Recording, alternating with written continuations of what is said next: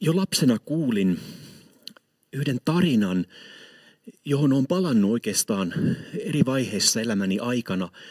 Nyt joudun myöntämään, että en muista, onko sen minkään saarnan yhteydessä telakalla koskaan kertonut, mutta, mutta jos on, niin, niin tuttuun tarinaan on hyvä palata.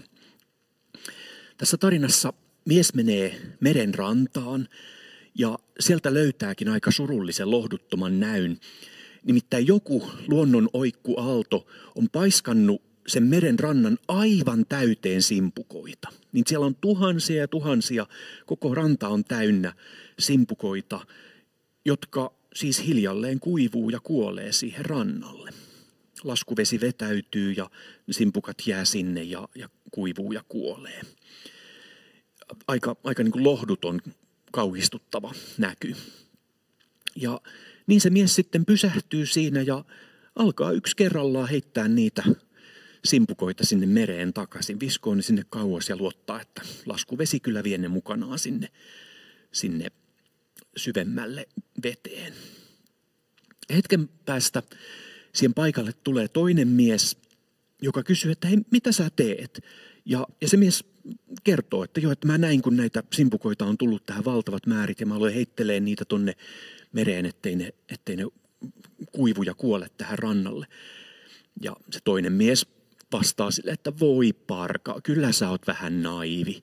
Etkö sä tajua, että on ihan turhaa, mitä sä teet. Katso nyt tätä simpukoiden määrää. Täällä on tuhansia ja taas tuhansia. Vaikka sä olisit koko päivän täällä, niin suurin osa niistä ehtii kuolla ennen kuin sä ehdit niitä heittää mereen. Ei tuolla ole mitään merkitystä, mitä sä teet.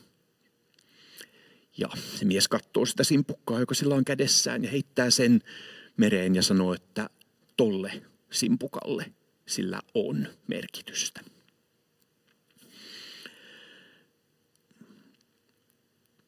Kun kattelee ympärilleen maailmassa, niin huomaa hädän.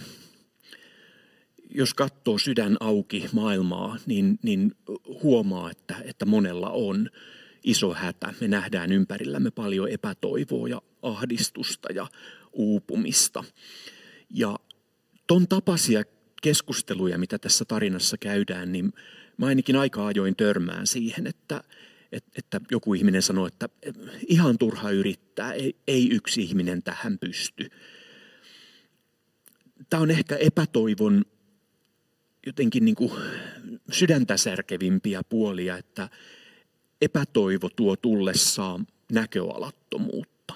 Epätoivo tuo tullessaan sitä, että ei jaksa katsoa tulevaisuuteen, ei jaksa katsoa sitä, mitä tietää, että olisi hyvä tehdä, vaan sen sijaan vaipuu johonkin sellaiseen, mitä se sitten olisi, kyynisyyttä tai apatiaa tai näköalattomuutta. Ja tämän päivän evankeliumi on aika, aika, aika niin kuin ihana ja vahva ääni tota vastaan. Siellä, sieltä löytyy ihana lause – Näimme hänen tähtensä nousevan taivaalle ja tulimme osoittamaan hänelle kunnioitustamme. Siis me nähtiin hänen tähtensä nousevan taivaalle ja me tultiin osoittaa hänelle kunnioitusta. Johtotähti on vanha sana, vanha kuva siitä, että on joku, jota kohti kulkee. Että on joku valo pimeässä, vaikka hentokin valo, että on joku, tota mä seuraan. Johtotähti voi olla omassa elämässä sellainen asia, että, että, että tähän mä uskon, tätä kohti mä haluan kulkea. Johtotähti on jotain muutakin kuin vaan tyhjä ihanne. Johtotähti ei ole naivi ajatus, vaan se on toivon ajatus. Tänään mä haluaisin miettiä sitä, että yksi kirkon johtotähti on olla toivon äänenä maailmassa. Ja tämä ei ole, tämä ei ole naivi ajatus. Jos me luetaan tätä evankeliumikertomusta, jossa tietäjät tulee Herodeksen luokse, Herodes, joka on siis julma tyranni, joka seuraavissa luvuissa tekee, tekee niin kuin kammottaviakin asioita. Tässä on vahva kuva kirkkaasta toivosta epätoivon keskellä. Me aloitetaan tänään tosiaan uutta saarnasarjaa otsikolla Apua.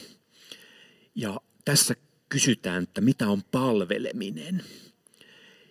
Ja mä ajattelen, että yksi näkökulma toivoon on se, että, että palveleva kirkko, palveleva yhteisö tai jopa yksittäinen ihminenkin, joka on palvelemassa tekemässä hyvää, niin se on toivon ääni.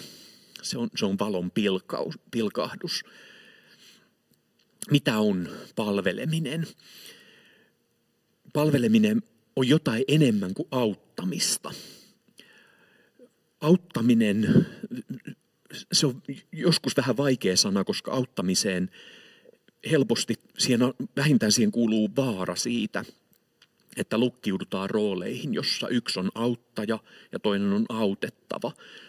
Joskus puhutaan auttaen alistamisesta, missä kyllä se apua tarvitseva ihminen kyllä saa apua, mutta ei koskaan pääse ikään kuin omille jaloilleen. Eikä auttajallakaan helppoa olla. Auttaja usein jää yksin oma haavansa kanssa tai oman kipunsa kanssa. Palveleminen on jotain syvempää kuin, kuin auttaminen. Palvelemisessa se ihminen, joka palvelee tai se yhteisö, joka palvelee, se ei asetu toisen, toisen yläpuolelle eikä varsinkaan alista toista. Toisaalta palveleminen ei ole myöskään oman itsensä vähättelemistä. Tämähän on hätkähdyttävä sana ja tietyllä tavalla niin kuin aika hurjaa vastakulttuuria. Kuka meidän ajassa nyt haluaisi julistautua, että mä oon orja ja mä oon palvelija. Se helposti kuullaan väärin, että siinä niin kuin itseä lyödään ja sanotaan, minä nyt oon vaan kelvoton kurja palvelija enkä, enkä minä ole mitään. Mutta itse asiassa palveleminen syvimmiltään – on myös Jeesuksen löytämistä, Jumalan löytämistä. Enhän mä siinä voi itseäni niin kuin huonolla tavalla alentaa, jos mä niin kuin löydän kaikkivaltiaa Jumalan sieltä, sieltä palvelemasta. Toisaalta palveleminen ei ole myöskään sellaista niin kuin tekopyhää oman sädekehän kiillottamista, että, että kylläpä minä tässä nyt olen jalo, kun minä palvelen muita, koska aitoon palvelemiseen kuuluu syvä ymmärrys siitä, että, että me ollaan kaikki samanlaisia. Me ollaan kaikki samassa veneessä ja tekemällä hyvää me elvytetään myös omaa toivoa. Mä ajattelen, että palveleminen on yhdistelmä kahta asiaa. Se on toisaalta sitä, että mä suostun Jumalan työtoveriksi, että mä lähden mukaan siihen, että Jumala tekee hyvää. Jumala on, on, on täydellinen valo. Ja, ja palveleminen on sitä, että mä, mä annan oman panokseni siihen, että mä lähden mukaan siihen työhön. Ja samaan aikaan palveleminen on myös sitä, että mä suostun Jumalan työstettäväksi. Että mä annan Jumalan tehdä mussa työtä. Että mä oon, oon haavoittuvainen, rikkinäinen ihminen ja, ja mun haavani on Jumalan käsissä. Palveleminen ei ole vaan väline evankeliumille, vaan palveleminen on jo hyvä uutinen. Palveleminen ei ole edellytys meidän pelastumiselle. Se ei toimi niin, että jos mä nyt palvelen ja teen tarpeeksi hyvää, niin sitten mä pelastun. Mutta jollakin tavalla palvelemisessa on pelastuksen ääni läsnä. Ja palveleminen ei ole vaan puhetta toivosta – vaan, vaan palveleminen on, on sitä, että, että Jumalan rakkaus on läsnä ihmiselämässä. Mä uskallan väittää, että, että palveleva kirkko on toivon ääni maailmassa, joka janoo toivoa. Ja tänä talvena ja keväänä tätä tarvitaan ihan erityisen kipeästi. Ja tänä talvena ja keväänä se on ihan erityisen vaikeaa on, on tosi vaikea etäaikana, kun ei päästäkään järjestää isoja, isoja tilaisuuksia. Meidän kirkon vanhat tavat palvella ja tavoittaa ihmisiä, ne on, ne on vähintäänkin vaikeita tänä aikana. Ja just sen takia palveleminen on tärkeää. Koska nyt just apua tarvitseva ihminen on, on tosi yksin, jos ei edes edes niihin tilaisuuksiin pääse tuleen paikalle. Tätä saarnaa valmistellessa mä kyselin Uuden Instagramissa ihmisiltä, että, että mikä luo toivoa. Ja kiitos niistä vastauksista. Mä inspiroiduin niistä tosi paljon. Sain muun muassa tällaisia vastauksia, että toivoa elvyttää, tai että saan toivoa Jumalan hyvyydestä ja luonnon kauneudesta. Tai joku toinen kirjoitti, että, että muiden selviytymiskertomuksista, raamatusta, läheisistä.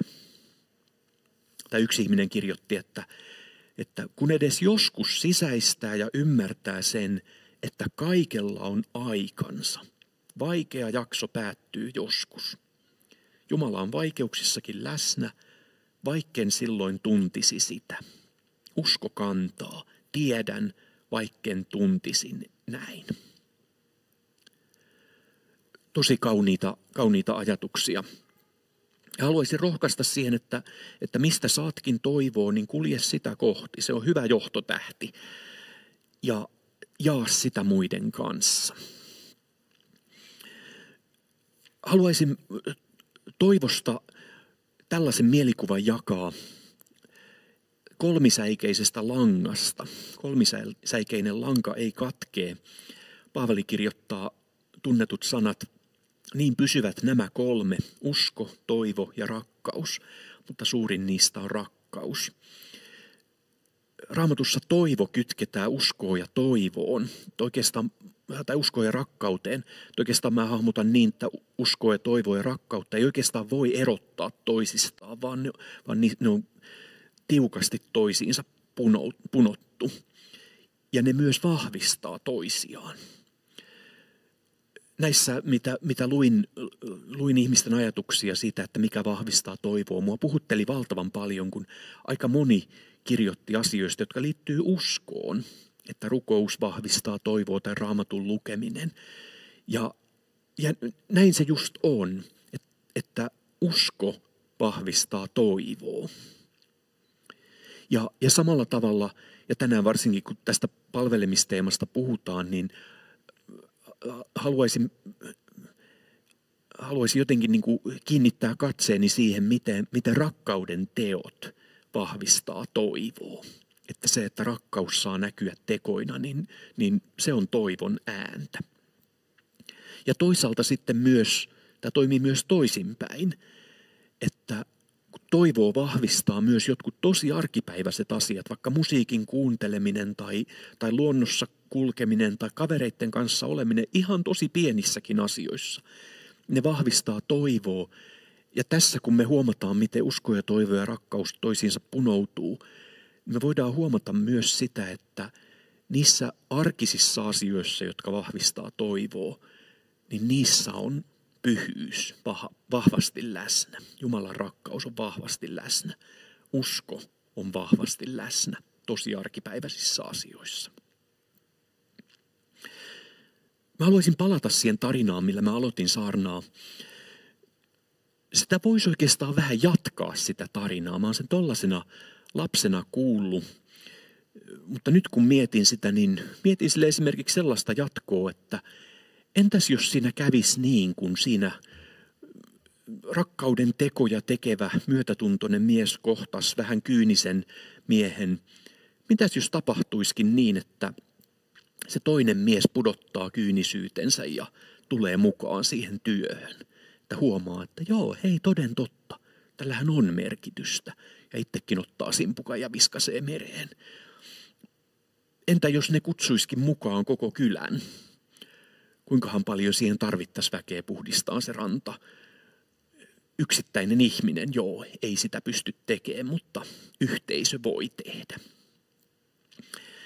Itämaan tietäjät on myös kuva siitä, että, että kaikki kansat tulee Jeesuksen luokse.